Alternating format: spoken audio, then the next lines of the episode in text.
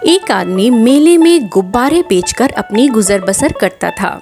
उसके पास बहुत सारे सुंदर सुंदर रंगों के गुब्बारे थे। लाल, नीले, पीले, हरे और भी बहुत सारे सुंदर रंगों के गुब्बारे। वो गुब्बारे लेके बाज़ार जाता और बच्चे उसके गुब्बारे देखकर उन्हें लेने की जिद करते। जब कभी उसकी बिक्री कम होने लगती तो वो हीलियम गैस से भरा हुआ एक गुब्बारा हवा में छोड़ देता। बच्चे उस उड़ते हुए गुब्बारे को देखते और वैसा ही उड़ने वाला गुब्बारा पाने के लिए मचल उठते। बच्चे उससे गुब्बारे खरीदते और इस तरह से उसकी बिक्री फिर से बढ़ जाती। दिन भर यही सिलसिला चलता रहता। एक दिन वो आदमी बाज़ार में खड़ा गुब्बारे बेच रहा था। अचानक उसे महसूस हुआ कि पीछे से कोई उसका कुर्ता पकड़ के खींच रहा है। उसने पीछे मुड़ के देखा तो एक छोटा सा बच्चा खड़ा था।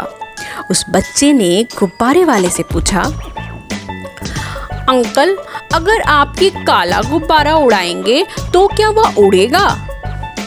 बच्चे की ये मासूम सी बात सुन के गुब्बारे वाले को हँसी आ गई। उसने प्यार से जवाब दिया बेटे, गुब्बारा अपने रंग की वजह से नहीं उड़ता, बल्कि उसके अंदर क्या है, इस वजह से ये ऊपर जाता है। हाँ जी दोस्तों, ठीक यही बात हमारी ज़िंदगी पर भी लागू होती है। कीमती वो चीज़ है जो हमारे अंदर है।